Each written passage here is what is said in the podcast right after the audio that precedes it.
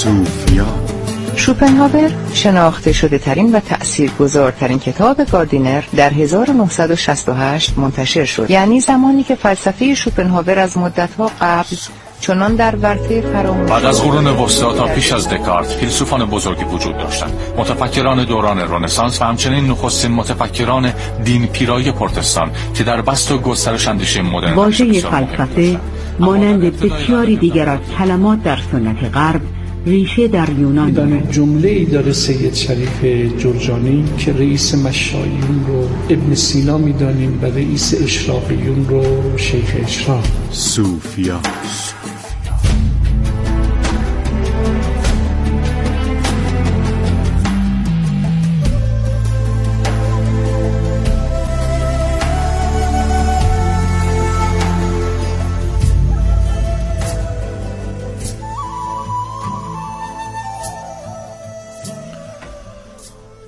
ای خدایی که مفرح بخش رنجوران تویی.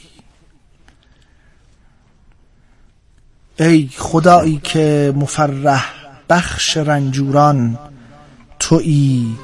در میان لطف و رحمت همچو جان پنهان تویی. خسته کندری بندگان را. تا تو را زاری کنند.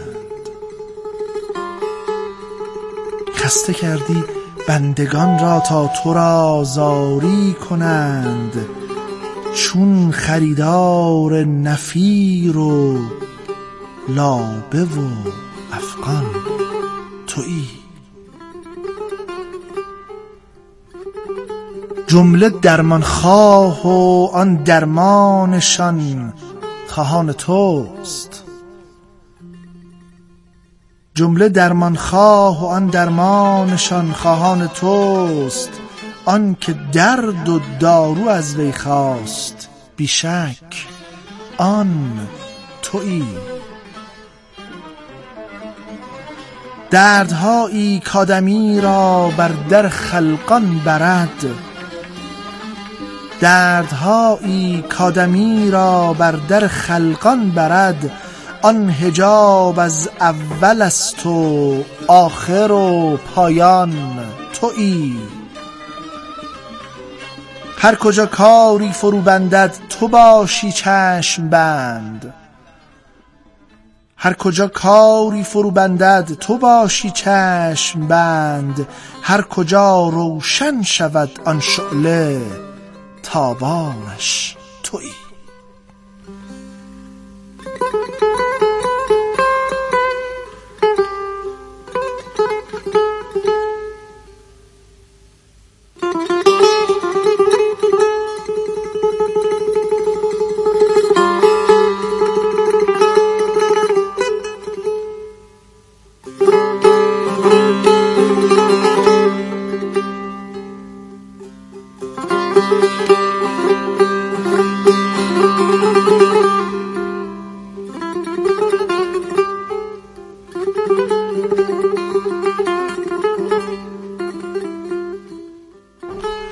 سلام می‌کنم به شما عزیزان و فریختگان همراه ما در شبکه رادیویی گفتگو. با برنامه زنده صوفیا امشب هم میهمان قلب و دل و جان و ذهن شما فریختگان هستیم. امشب هم همراهی داریم با اساتیدی که در این هیته بتوانند با ما همدلی کنند خصوصا در باب موضوع اخیری که بشریت با اون در چالش است که عبارت است از بیماری کرونا. امشب برنامه ما با عنوان امید به آینده و بیماری کرونا با شما عزیزان نکات مختلفی رو در میان خواهد گذاشت. همین ابتدا هم من شماره های خودمون رو اعلام بکنم. شماره پیامک ما سی هزار ده سی و پنج و شماره تلفن ما 22 65 22 85 من دکتر محمد ادبی با شما عزیزان در برنامه زنده صوفیا همراه هستم. آقای دکتر میری رو که در چند جلسه گذشته همراهی کردند و امشب هم قبول زحمت کردند و تشریف آوردن در استودیو با شما عزیزان آشنا هستند و آشنایی ایشون برای ما هم بسیار مختنمه خدمت جناب عالی های دکتر میری عرض سلام و ادب دارم و از اینکه باز هم توانستیم در این برنامه خدمت جناب عالی باشیم. خوشحالم و امیدوارم امشب هم بتوانیم مثل برنامه های گذشته گفتگویی از سر نقد زمانه خودمون و ارائه راهکارهای پیش رو برای مخاطبین ارجمندمون مطرح کنیم. زنده باشی. سلام دارم خدمت شما و میهمان گرانقدرتون و شنوندگان و مخاطبان گرامی. امیدوارم که شب پرباری داشته باشیم.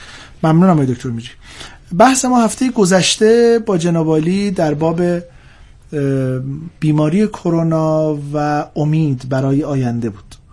اینکه امروز بشریت در چالشی گونگون و متفاوت بدون آنکه این گونه پیش بینی رو برای خودش داشته باشه با یک مواجهه اساسی آنچنان که جان او رو به چالش می‌کشه روبروست و از سوی دیگری در حقیقت این بیماری زمین های مختلفی در عرصه زندگی رو برای ما فاش می‌کنه که یک از اونها امیده. مفهوم امید رو جلسه گذشته بحث کردیم و گفتیم که در حقیقت امید نمی‌تواند کاسب کارانه و مشتری مدارانه باشه. امید باید از سر دردمندی باشه و این دردمندی معنای انزمامی خودش رو در درک محدودیت های شدید برای زندگی مطرح می‌کنه. در این حال از مواجهه ابزاری و مواجهه اصیل درباره درمان بیماری از دریچه امید صحبت کردیم و گفتیم بسیاری از کسانی که به سمت درمان زمینه های مختلف این بیماری روی می آورند مواجهشون مواجهه اصیل نیست بلکه مواجهشون مواجهه ابزاریه. و بعد از منابع امید صحبت کردیم از منابع فلسفی علمی و دینی امید صحبت کردیم و مفهوم شفا و دوا رو مورد درنگ قرار دادیم. امشب هم می‌خواهم که بر همان نسق و بر معیار جدیدی این بحث رو پی بگیریم و آن عبارت است از ظرفیت آرزومندی. و مفهومی که جلسه گذشته تا حدی بهش پرداختیم اما شاید برای نقطه بدایت بحث امشب ما بسیار کارآمد باشه که اصلا ظرفیت آرزومندی است که امید رو برای بشریت مفهوم می‌کنه. کودکی در بیماری ظرفیت آرزومندیش آن است که پس از رها شدن از این سرماخوردگی بتونه به مهدش بره و بازی بکنه. پیرمردی به این فکر می‌کنه که شاید بتونه نوه های خودش رو بعد از دوره بیماری خودش ببینه و در شرایط متفاوتی قرار بگیره. اما اگر بخوایم یک وجه کلانتری رو مد نظر قرار بدیم و ظرفیت آرزومندی رو در ساحت بشریت در ساحت جهانی اون مورد درنگ قرار بدیم از کجا باید آغاز کنیم؟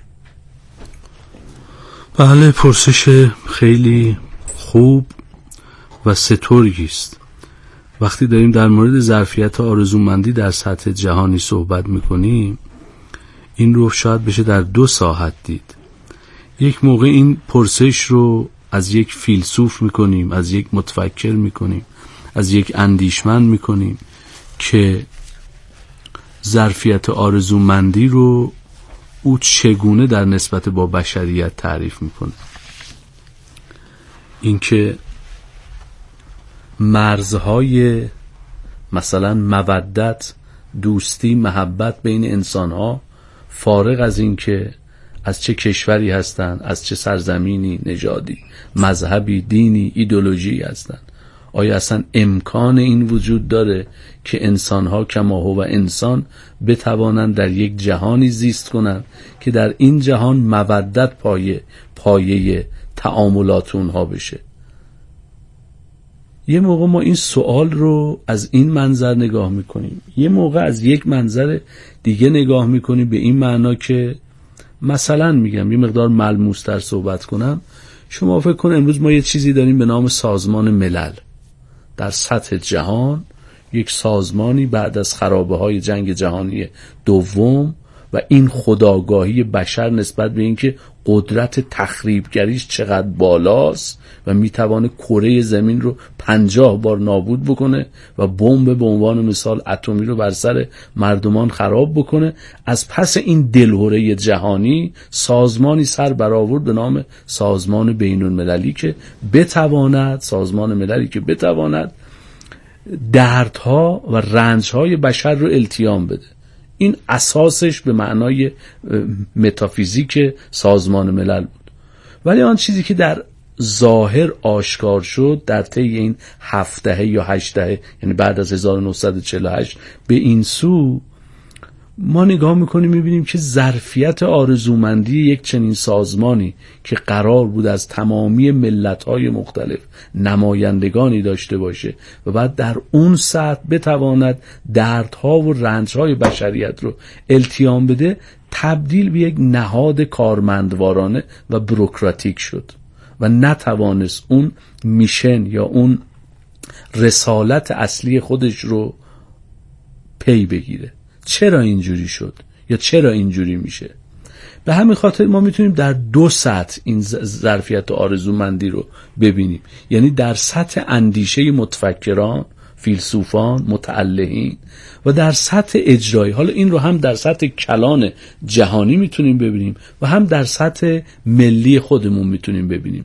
یعنی کشورهای مختلف در داخل و در تعاملاتشون با دیگران چگونه به عنوان مثال تعامل می‌کنن. و این نکته رو می‌تونیم مطرح کنیم یا این مسئله رو می‌تونیم حداقل صورتبندی بکنیم که چه عواملی یا چه ایده هایی حامل ارتقاء ظرفیت آرزومندی بشر می‌تونه باشه. بله. یه نگاهی وقتی ما میندازیم به اطراف خودمون نگاه می‌کنیم می‌بینیم که تقریبا تمامی کشورهایی که امروز در کره خاکی قرار گرفتن در زیل یک نظامی زندگی می‌کنن. حالا اقتصاددانان و سیاست علمای سیاست بهش میگن نظام سرمایداری و در این نظام سرمایداری آن چیزی که یا اون محرک و ایده محرکی که انسانها رو نظامها رو به حرکت وامی داره مصالح انسانیت نیست یا مسلحت انسانی نیست. بحث ملی یا منافع ملیه. ولی واقع امر رو که نگاه می‌کنیم حتی منافع ملت ها هم نیست. بلکه منافع یک عده قلیلی شرکت های بزرگ فراملیتیه. و از درون این ایده ها نه تنها امید بر نمیخیزه نه تنها ارتقاء ظرفیت آرزومندی ممکن نیست بلکه تخریب تمامی بنیانهایی که انسان در طول تاریخش خردمندان فیلسوفان مطلعین عارفان شعرا و کسانی که به گونه ای به قول علامه جعفری میگه که کسانی که به گونه دغدغه فرهنگ مشترک بشری داشتن بله. مبتنی بر ایده های متعال یا ایده های متعالیه بله.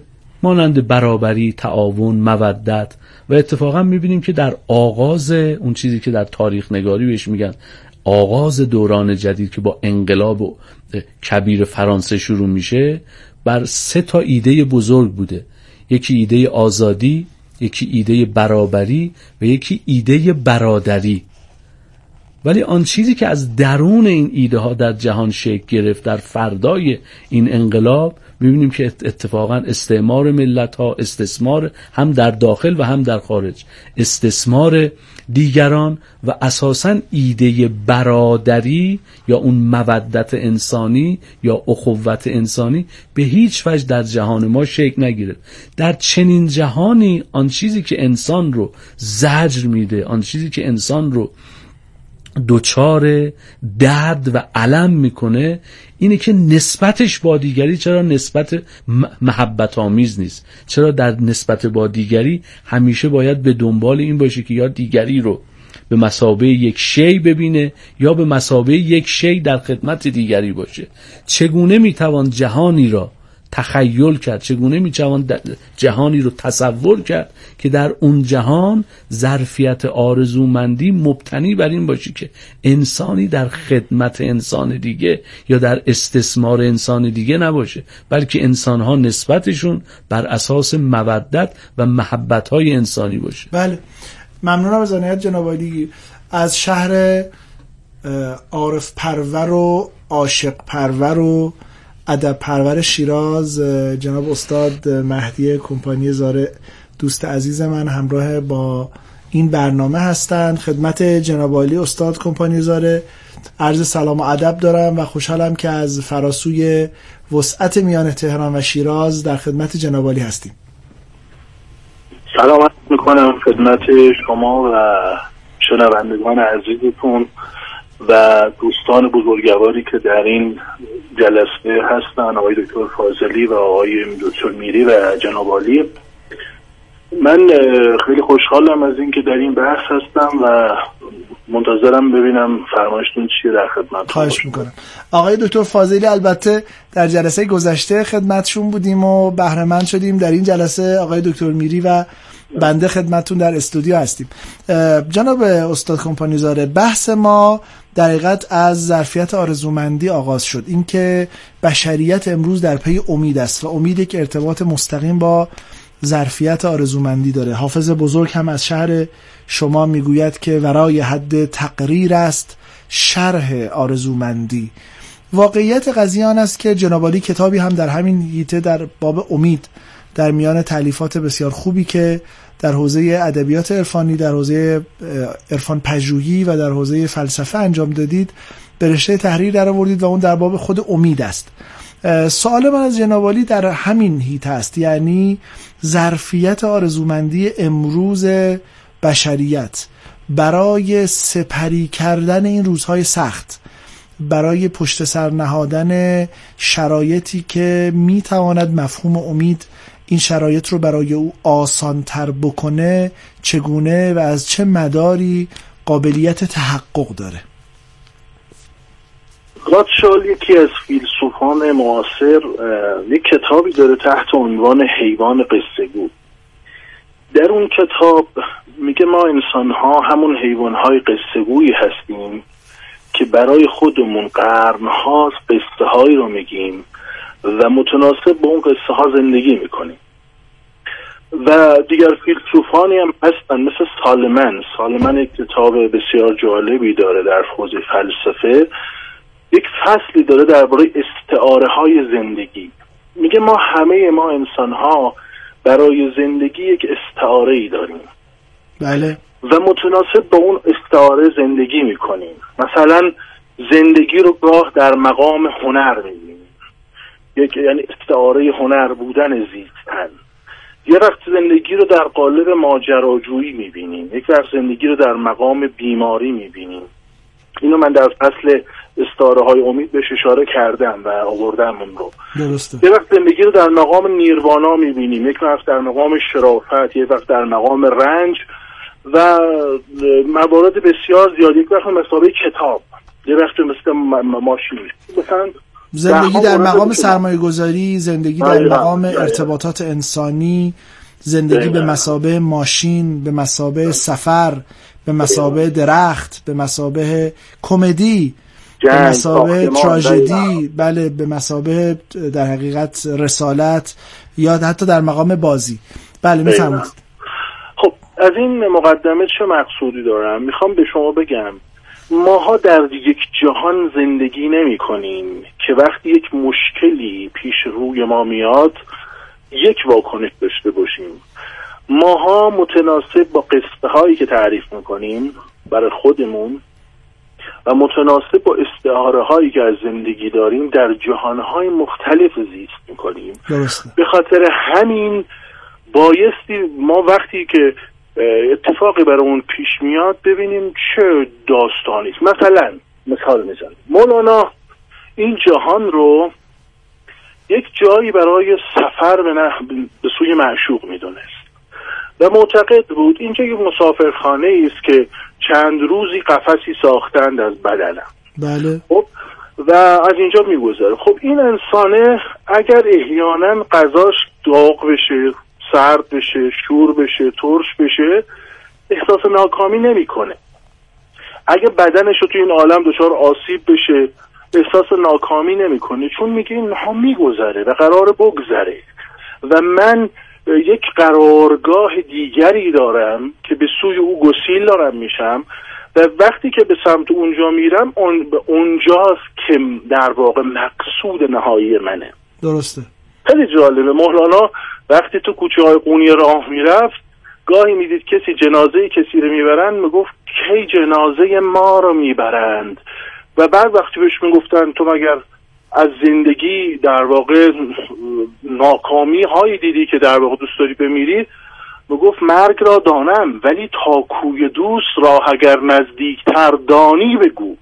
خب یه آدمی که توی این جهان زندگی می‌کنه خیلی فرق می‌کنه با آدمی که معتقده جهان این جهان آخرین چیزی است که من دارم و همه اون رو پیرامونش رو درد و مرض و رنج و شر پیش جلوش رو گرفته. بله. کسی که این تصور رو داره به خاطر همین من وقتی می‌خوام درباره امید سخن بگیم می‌خوام درباره اون ظرفیت آرزومندی صحبت کنیم باید ببینیم ظرفیت قصه ای رو که برای خودمون تعریف کردیم و استعاره ای رو که برگزیدیم برای زندگی چیه؟ ادیان مهمترین کاری که می‌کردن عرفان ها مهمترین کاری که می‌کردن به ما قصه هایی رو می‌گفتن که به ما در اون در اون قصه ها به ما می‌گفتن مرگ پایان نیست. مثلا نظامی رو شما نگاه کنید نظامی گفت گر مرگ چونین که راگ است این مرگ نه مرگ نقل جای است از خورگهی به خوابگاهی و از خوابگهی به ملک شاهی. خوابی که به ملک توس راهش گردن نکشم ز خوابگاهش. احسنت. شما ببینید این تصور نظامی از مرگ اصلا انسان رو مرگ مشتاق می‌کنه. من در کتاب مرگ اندیشی اون مواردی که بردم میگم مثلا ما یه تعداد آدم هایی داریم استعاره زندگیشون به نحوی است که اصلا مرگ مشتاقن. چرا؟ چون در جهان خاصی زیست می‌کنن. مولانا در دفتر چهارم داستان یک مردی رو نقل می‌کنه که مردم دچار وبا و اون و اینها شدن. همینجور دارن ناله می‌کنن و افغان می‌کنن و تو سر خودشون می‌زنن این هم یه حالت خیلی طبیعی داره. مثل همین زمانه ما دیگه. حالا مردم در اون مقطع دوچار تا اون بودن ما هم دوچار کرونا. دقیقا. و یه عده اصلا خیلی جالبه. بعدش میگن تو مگر عاطفه نداری مگه تو انسان نیستی مگه تو فهم نداری. بعد اون می‌کنم که ببینید من اول در واقع فکر نمی کنم این چیزی که شما میگید در واقع پایان هستی باشه. درسته. ببینید یه جوها توی پرانتز جمله رو بگم. گابریل مارسل فیلسوف فرانسوی می‌گفت که امید یعنی اینکه وضعیت نهایی وقایی هنوز در اختیار ما نیست و پتانسیل های عالم اونقدر زیاد هست که هیچگاه این جهان ما وضعیت نهایی رو تجربه توش نخواهیم کرد. درسته. اما اون عارف می‌گفت که چی؟ من می‌دونه چرا حالم خوبه و از این تاون و وبا و اینها هیچ مشکلی ندارم؟ چرا؟ چون من که صلحم دائما با این پدر این جهان چون جنت هستم در نظر. احسنت. من با اون پدر صلحم و حالا گیرم هم حالا یک نقمتی هم هست. یک بلایی هم پیش اومد. اصلا سعدی ما می‌گفت که چی؟ می‌گفت برو ای سپرز پیشم که به جان رسیده پیکان بگذار تا ببینم که که می‌زند به تیرم. من اصلا بخوام بدونم این کیه آماده این مواجه هست در حقیقت. بله آماده این مواجه هست. این تعبیر مرگ مشتاق و مرگ مشتاقی خب تعبیر بسیار زیبایی است که ما بیشتر با مرگ اندیشی در حقیقت در این فضا همراه بودیم تا با مرگ مشتاقی. همین بحث رو آقای دکتر در خدمتون هستیم. آقای دکتر میری سوال بکنم. ببینید آقای دکتر کمپانی زاره ما رو به سمتی کشاندند که خب علاقه شخصی بنده هم هست و اون عبارت است از ظهور و بروز ساحت عرفان در زیست امروز انسان. اگر از این منظر بخوایم نگاه بکنیم به موضوع بیماری و امید همه انسان ها عارف مسلک نیستند. به تعبیر خود آقای دکتر زاره که امید برای برخی استعاره ماشینیزم داره برای برخی استعاره یک بازی داره. اگر شما به عنوان در حقیقت شخصیتی که در حوزه مطالعات ادیان سالهای سال در دانشگاه مختلف در خارج از کشور تدریس کردید. با این هیته که مورد بحث ماست بخواید مواجهه داشته باشید این نوع نگاه عرفانی رو چگونه ما می‌تونیم برای بشر امروز که شاید در ماشینیزم و تکنولوژی در حقیقت بیش از نگاه مابد و طبیعی غرق شده توجیه و توصیف بکنیم چگونه از چه رهیافتی می‌تونیم این نوع نگاهی که آقای دکتر زاره مطرح کردن رو پی بگیریم؟ بله ببینید به نظرم شاید اتفاقا برای بشر امروز مواجهه با عرفان آسانتر از بشر دیروز باشه چرا؟ چون تغییر و تحولاتی که در جهان امروز و مخصوصا در اروپای غربی که به یک گونه بست پیدا کرد در تقریبا میشه گفت در تمامی جهان امروز به یک گونه بست پیدا کرده این نهاد دین به مسابه یعنی دین رو به مسابه یک نهاد و یک ارگانیزاشون دیدن سازمان یافته دین سازمان یافته.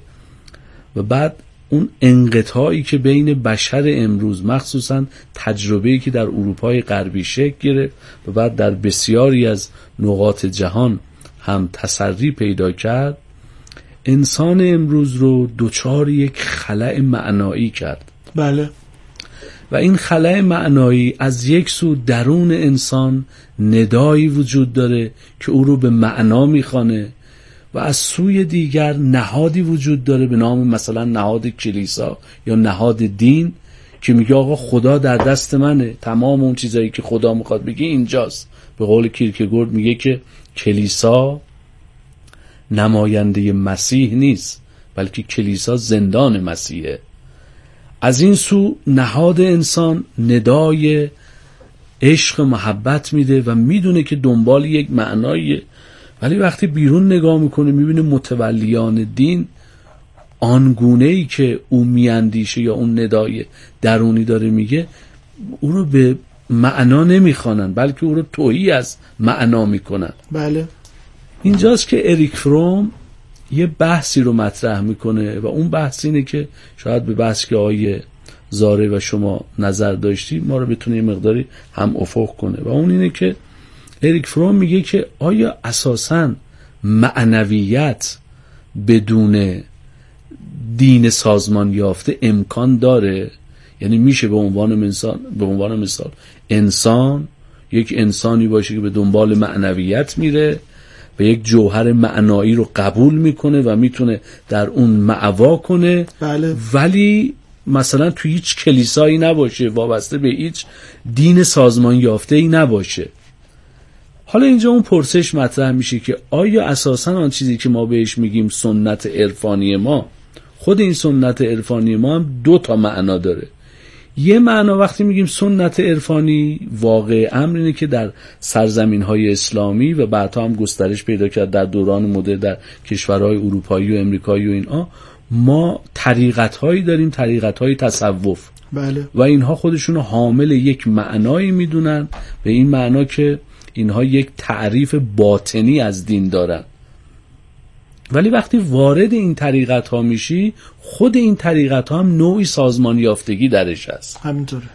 و اینجوری میشه که خب شما قرار بود از یه سازمان یافتگی در بیا که یک ارتباط مستقیم با خداوند پیدا کنی با حقیقت پیدا کنی طریقتی داشته باشی. ولی وقتی در طول تاریخ خود این طریقت های عرفانی هم آرام آرام تبدیل به سازمان هایی شدن همینجا عرض بکنم این نکته که اگر آقای دکتر میری به موضوع تصوف در این وجه انتقادی دارن می‌پردازن با هم گفتگو می‌کردیم در فرصت هایی که گفتگوهای علمی با هم داریم. ایشون خاطرات خیلی زیادی رو از جناب مارتین لینگز دارن یعنی مستقیما سالها در حقیقت در محفل عرفانی مارتین لینگز بودن در امریکا انگلستان. در انگلستان و از این بابت از نزدیک این نوع مواجهه تصوف آمیز در دوران مدرن رو بر پایه های در حقیقت تصوف کهن تجربه کردن و با, با اون دیدگاهی که این نقد رو مطرح می‌کنن بله